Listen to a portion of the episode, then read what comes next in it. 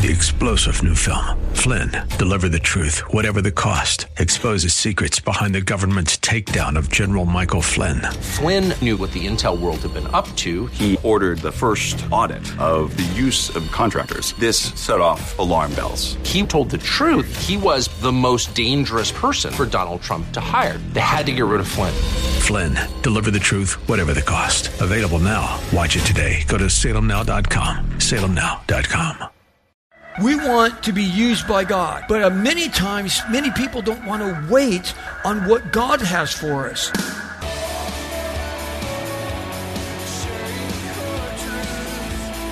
Welcome to Core Truth Radio, a radio ministry of Core Church Los Angeles with pastor and Bible teacher Steve Wilburn. Pastor Steve will be teaching us God's truth right from the Bible with lessons that we may not want to hear, but we need to hear. Let's jump right in today's study.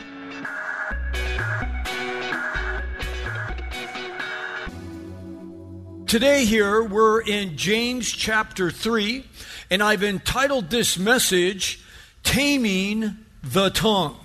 There are many things in life that we would like to tame, you could say. Maybe like a bad attitude or an uncontrolled area of sin in our life. Now, to tame, according to the dictionary, means to subdue it or control it. Now, today we'll consider the taming of the tongue. The tongue gives us the ability to communicate through speech. And what a blessing that is. That means it gives us the ability to compliment others, to lift them up, and to bless them with words of encouragement. We can tell those closest to us that we love them. We can function with all of, you know, humanity on a daily basis because of our tongues. Yet, as you know, the power of speech can also be abused. It can be used to damage people. It can be used to tear down people, you know, and to curse those that are around us. It was Richard Steele that said this quote Fire is a slow engine of destruction compared to the tongue of gossip. End quote. Wow. That's, uh, that's true, though, is it not? Uh, I'm sure that we've all been wounded by words from loved ones around us that were spoken in a moment of anger.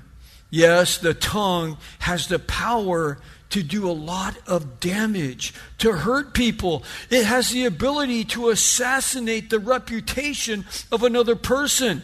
We've all heard the nursery rhyme Sticks and stones may break my bones, but names will never hurt me. Yeah, I don't know if that's so true or not. Many times, bones can heal much faster than a broken spirit. It was Benjamin Franklin, one of our early founders of our country, that said this quote Man's tongue is soft with no bones, yet just a stroke, it can break a man's back, which is true. Knowing the power of the tongue, we should think twice before we speak. And that's what we're told in James 1:19. It says, "Let everyone be quick to hear and slow to speak and slow to anger." Again, maybe that's why God gave us two ears to hear and one mouth. We should listen twice as much. Well, let's look at our first point, wait and see, as we read together, starting in James chapter 3, verse 1. And we'll just look at this first verse. It says, Let not many of you become teachers or those that are more involved with the ministry, my brethren, knowing that as one we shall incur a stricter judgment. Now this isn't talking about those who serve in the ministry and you know maybe you know serving in the children's ministry or in the parking lot as an usher, you know running one of our cameras and what have you, but it's talking about those that are aspiring to teach the Word of God either in a home Bible study or in the church. Now, there are some today that see the pulpit with all the lights and they desire to be a teacher of God's Word, especially some of those that would watch someone like me. Well, obviously, if he could do it, I could probably do it better, right? Okay, you might be thinking that. And it's a noble calling, though, you must understand, uh, to teach the Word of God. But understand also, It is a calling from God. Many of us can desire to be many things in life. You know, you can look at a particular occupation. I want to do that. Then you can put your life aim at being that particular thing and doing a particular occupation. But the ministry is not one of those things that you can just say, that's what I want to do. It's a calling from God. And not everyone is called to be a pastor, teacher in the church. So James spells out some warnings here to people that aspire to be actually in the ministry teaching the Word of God. He's not saying that if you feel called to teach God's Word, that you should just forget about it. Well, I guess I just have to take that out of my thought. But what he is saying is stop a minute and really think about what it is that you're applying to do. Are you sure that God has called you to do this and it's not just some desire that you have? What he's saying is you should move slowly rather than quickly. This was addressed. Why? Why did they address this? Because it was common practice here in this day and age in a church to be seated in a synagogue, and after the service, they would open the floor up to whoever wanted to basically share there. This has happened several times in the scripture. This is when Jesus first opened his ministry. He was there and he got up and spoke the words of Isaiah, talking about what his desire was to be there. And of course, we see it in Acts 13 15 seen it many times. This is when the Apostle Paul was going throughout the known world, uh, you know, to preach the gospel. He would go to the synagogue in that city, and then when they got done with the message, and he would always get up and proclaim and what have you. So, so they had to address this situation because there was many in that day in those small group settings that you know they would be like, well, hey, I made a comment in uh, in a Bible study here or there, and and and people came up to me and they and uh, they got a little taste of that ministry and they'd say wow that was so awesome of you. And so people started thinking to themselves like well hey i could do this. I could just go be a teacher. But we must understand it's god who raises up a man not the man who raises him up god raises he can raise up and he can sit down. I think about King Saul, you know, back in the Old Testament. God was done with him. Why? He was going to set him down because King Saul was unfaithful. King Saul was rebellious. King Saul no longer did the will of God. He was no longer being the voice to the people that he was supposed to be. So God instead was going to raise up David. And he said that he will be a man after my own heart, meaning he'll be a man that listens to me and does what I want him to do. Yet David, even though he was anointed by Samuel the prophet, and even though he took down Mr. Fee Five Full Fum, Goliath the giant, he knew that it's like, I am not going to take this place of being king king until God takes King Saul out of the way. And so I wonder, you know, uh, after all that time, if what was David thinking? Because it was some 18 to 20 years from the time that Samuel anointed him with oil and to the time that he actually became the king of Israel. And it's like all that time on the run, but yet we understand by reading the text that God used that time in the molding and shaping David into the man that God desired him to be. He spent most of the time in the desert on the run, looking over his shoulder as King Saul, who kind of turned crazy, was trying to kill him. But God used that desert experience to mold him to be who he wanted him to be. So he made a choice not to just go and take out King Saul. Now, he could have made a case for it, right? He could have said, "Hey, listen, you know, this is something that uh, that I desire, you know, to do, and I know that God's called me to be the next king, so I'm just going to take out this crazy old man." But he didn't do that. He says, "I'm going to wait until God opens the door," and that was the right choice for him. And it saved David many years later, I believe, when David deserved to lose his kingdom because of some bad choices that he made. But remember, his son was causing a mutiny, his son Absalom, and he tried to steal his father's kingdom. Absalom believed that he could do a better job than his father David could do. And he was convincing the people that David no longer cared for them. Yet God stepped in and stopped that hostile takeover as Absalom lost his life. And David was restored, you know, to his kingdom, but it was by God. Now, I wonder if David would have just taken King Saul out, like saying, Hey, look, I got the anointing from Samuel the prophet. I'm just going to do this. I wonder if he would have just done that if God would have still spared him later on when the role was reversed in his life. Well, we'll never know that because it didn't happen. He waited on the Lord. But let's put this into light here, you know, on our first point. Waiting and seeing is what a person is supposed to do if they feel like they have a calling from God. Because many times those who desire to be teachers, they want to rush in. That happened to me. I wanted to rush in. I felt a call in my life at 20 years old that God wanted me to be a pastor. So I'm like, okay, let's do it. So I wanted it, like, okay, in the next, what, two, three weeks, I'm ready. Let's go. You know, I was ready for it. But it wasn't for another 17 years because, in a sense, I needed that desert time. I needed that time of waiting. I needed that time of getting rid of more of me so that the Lord could move inside of my life. See, we want to be used by God. But uh, many times, many people don't want to wait on what God has for us. They don't want to wait for Him to open the doors.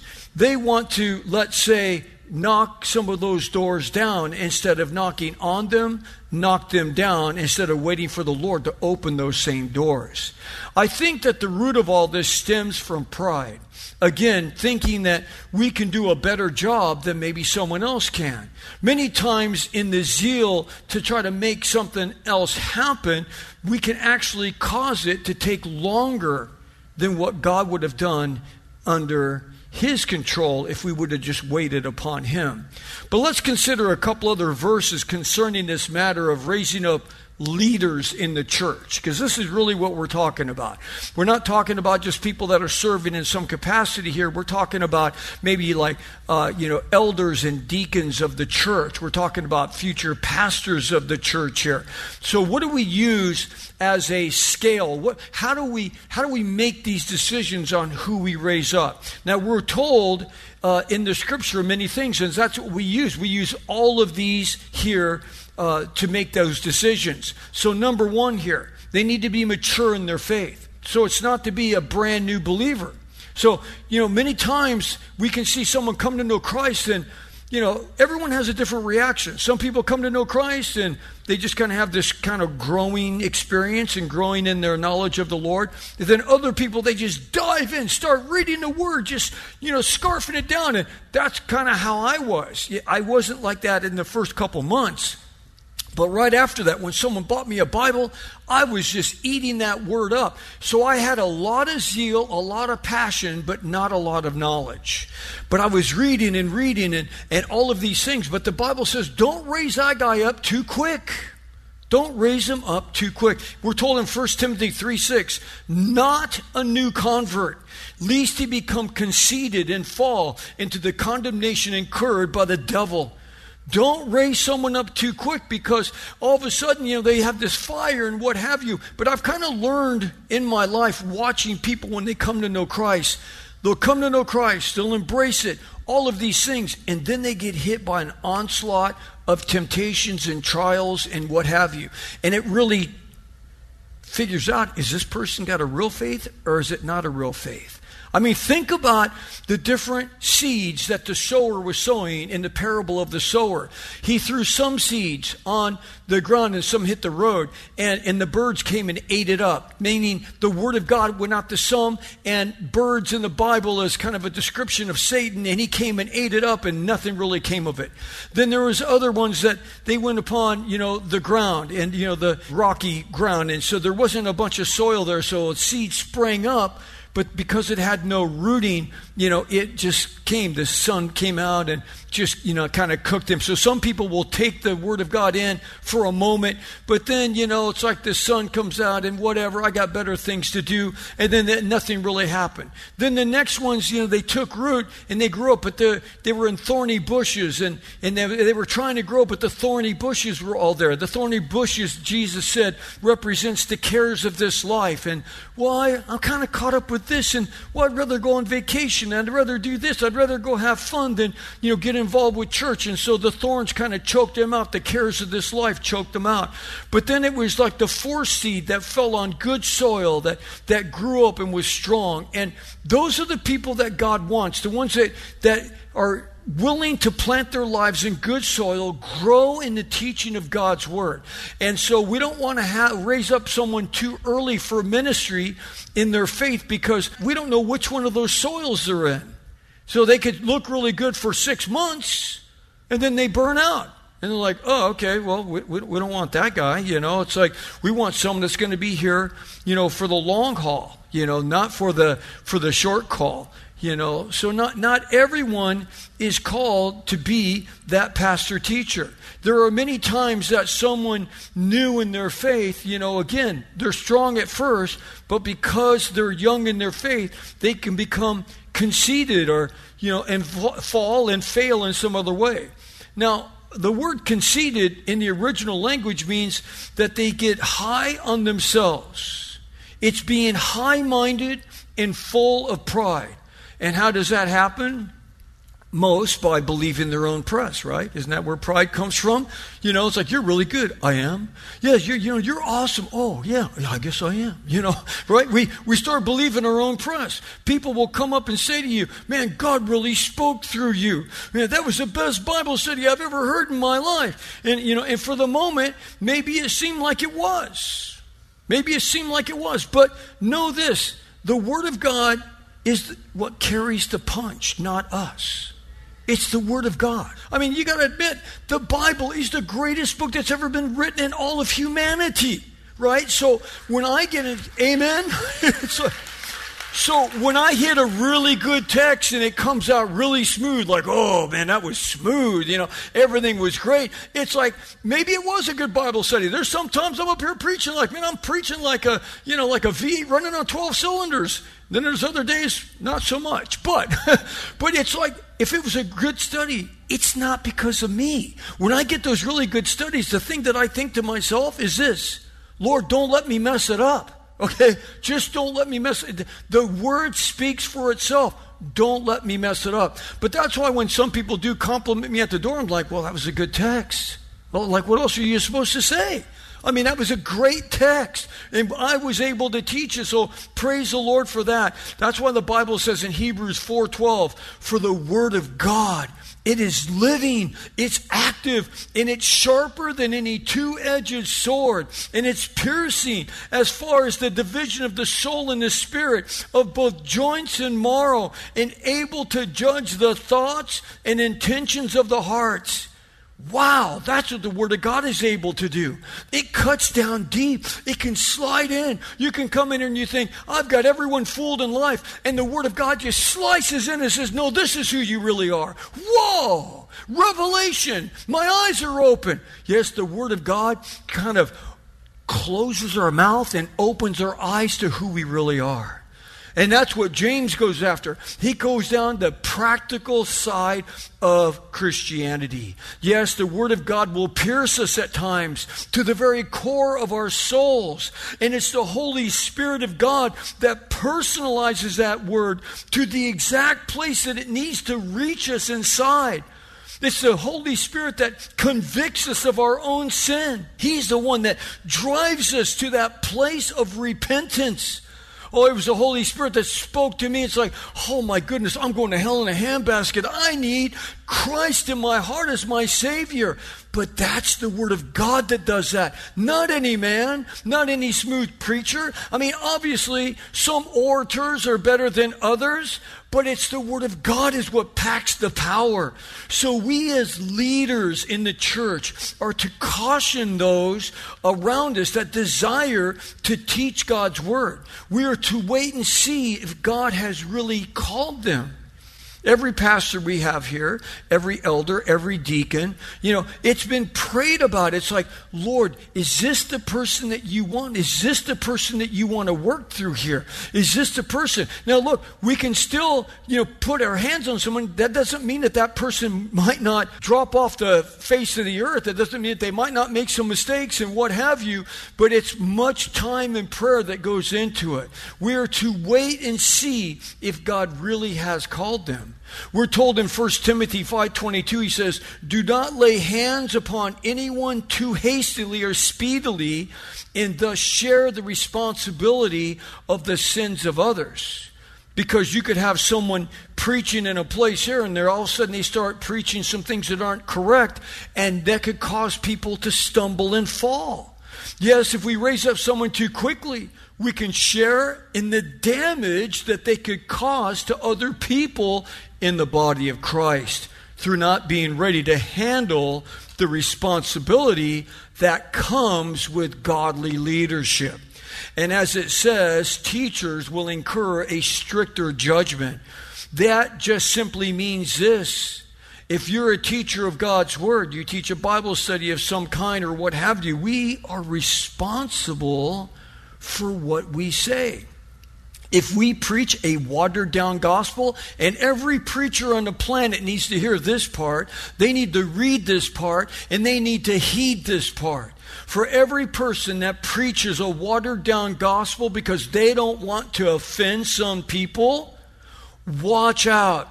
The blood of those who hear you is on your hands. There's a temptation now in the church. In fact, I will say that the very place that the United States is in today is because of bad preaching this last 50, 60, 70 years. When we came out of World War II, there was a spiritual revival that happened in this country.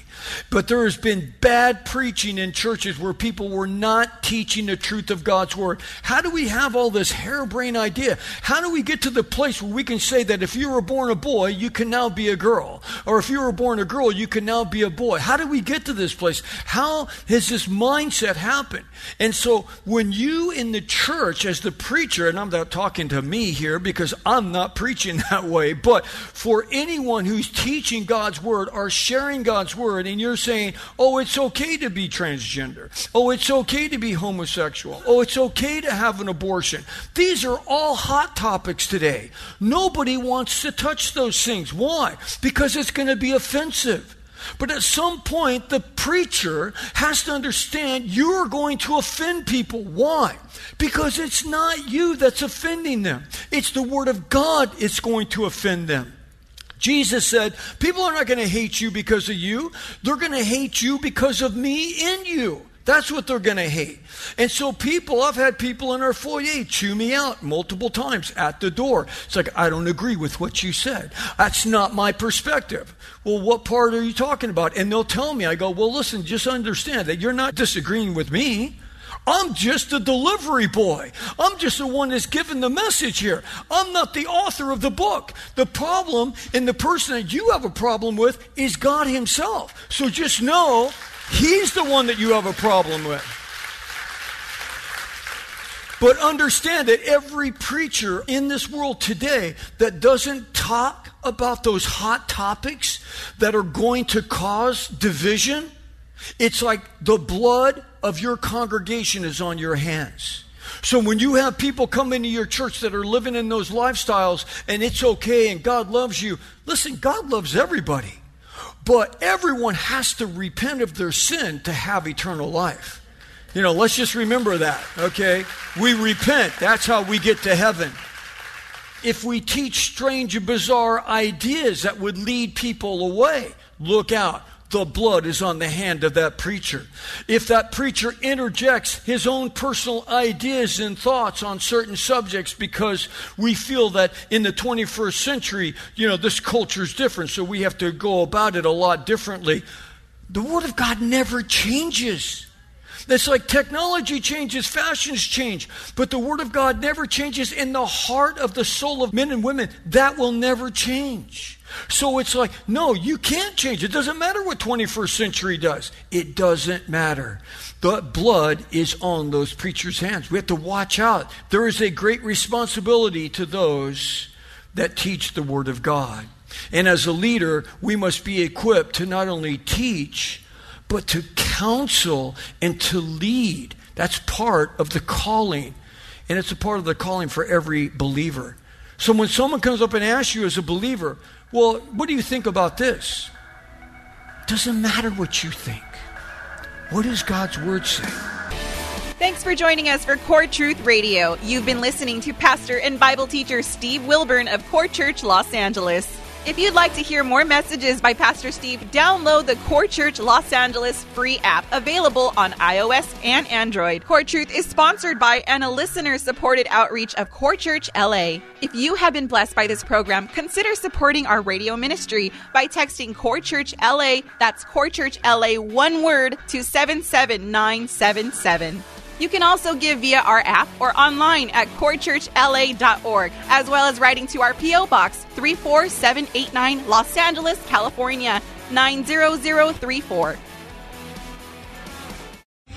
Three star general Michael J. Flynn, head of the Pentagon Intelligence Agency, knew all the government's dirty secrets. He was one of the most respected generals in the military. Flynn knew what the intel world had been up to. He understood its funding. He ordered the first audit of the use of contractors. This set off alarm bells. The explosive new documentary, Flynn, Deliver the Truth, Whatever the Cost, uncovers the facts behind this scandal. Flynn told the truth. He was the most dangerous person for Donald Trump to hire. I find out the worst enemy that I'm going to face in my life is right here in America. They took my assessment and they wanted me to change it. And I was like, I'm not changing it. They had to get rid of Flynn. With in depth interviews, archival footage, and never before seen personal records of the man behind the headlines. I just felt like I was drowning. Flynn, deliver the truth, whatever the cost. Available now. Watch it today. Go to salemnow.com. Salemnow.com.